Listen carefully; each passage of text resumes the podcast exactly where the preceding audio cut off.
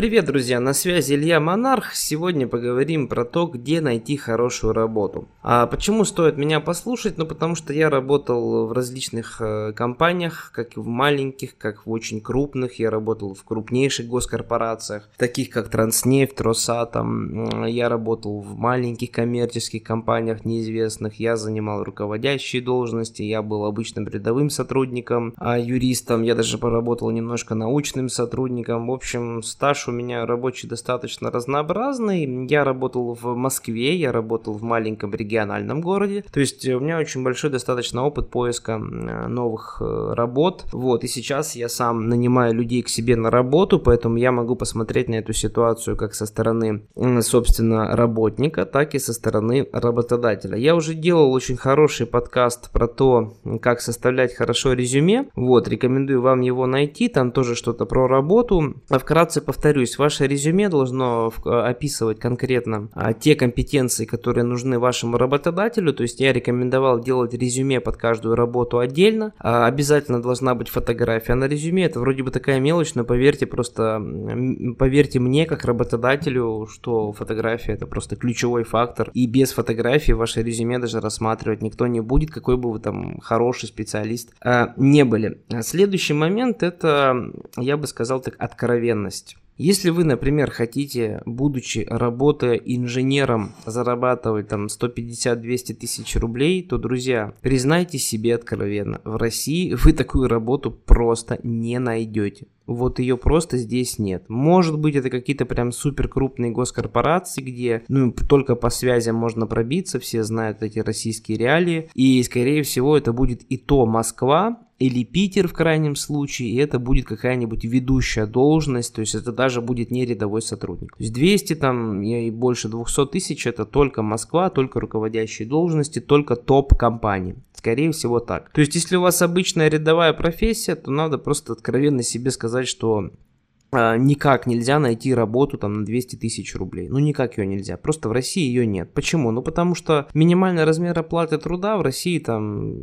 просто смешные копейки. Поэтому работодатель просто невыгодно вам платить большие деньги, если есть а, сотни таких же, как вы, людей, которые будут готовы за эти копейки работать. Ну, зачем мне брать, например, в команду юриста за 200 тысяч рублей в месяц, какой бы он там хороший не был, если у меня есть люди, которые готовы там за 40-50 работать. Ну, в целом, да. То есть, ну, это просто так работает рынок. Не потому что я там плохой или хороший, просто так работает рынок, и все работодатели именно так и рассуждают. Поэтому если вы обладаете не узкопрофильной профессией, да, вот у вас обычная профессия, там учитель, не знаю, врач, э, инженер, юрист, психолог, сварщик, слесарь, токарь, водитель, э, продавец в магазине, то просто откровенно себе признайтесь, что э, желаемые суммы, если вы желаете, конечно, там определенную сумму денег, если это там свыше 200 тысяч рублей, там хотя бы даже 100 тысяч рублей в регионе, вы просто нигде такую работу не найдете. Ее не существует. Все, это первое, вот что нужно понять. Поехали дальше. Если все-таки у вас аппетиты не такие э,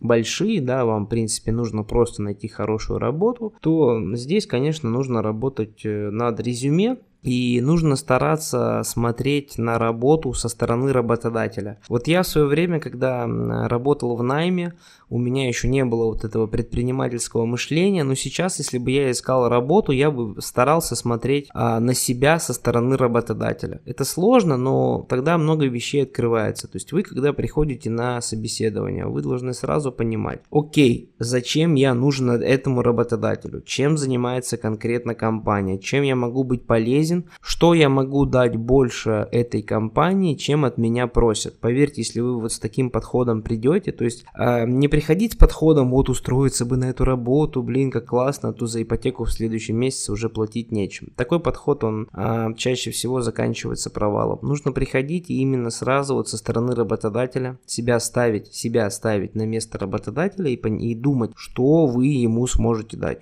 Что вы ему сможете дать вот с этой точки зрения вы проводите собеседование. Поверьте, ваше собеседование с таким вот настроем изменится просто кардинально, а потом скажете мне спасибо. Следующий момент, э, если все-таки вы хотите а, устраиваться хорошо в этой жизни, но при этом а, не хотите менять профессию, то здесь выход один, это просто переезжать, уезжать из России. А не в страны СНГ, понятно, что в странах СНГ еще хуже, чем в России. Я бы даже сказал, переезжать нужно в развитые страны. Это Объединенные Арабские Эмираты, это Швеция, это, конечно же, США. То есть подобные страны вам дадут Уровень комфорта, ну, раз 5, 6, 7, наверное, больше, чем в Российской Федерации. Ну, тот же самый инженер в США может зарабатывать спокойно 8-10 тысяч долларов. Ну, просто на минутку представьте себе. Ну, давайте даже возьмем минималку 5 тысяч баксов. Ну, чтобы вы понимали, средняя зарплата в США это 4,5 тысячи долларов. Вот давайте возьмем вот эту самую минималку. То есть, эту минималку вы в любом случае, если вы специалист, у вас есть опыт какой-никакой там английский, который можно поднатаскать за месяца 3-4 спокойно, а вы сможете можете 1004 зарабатывать точно долларов в США. Что такое 4000 долларов? Это почти 300 тысяч рублей.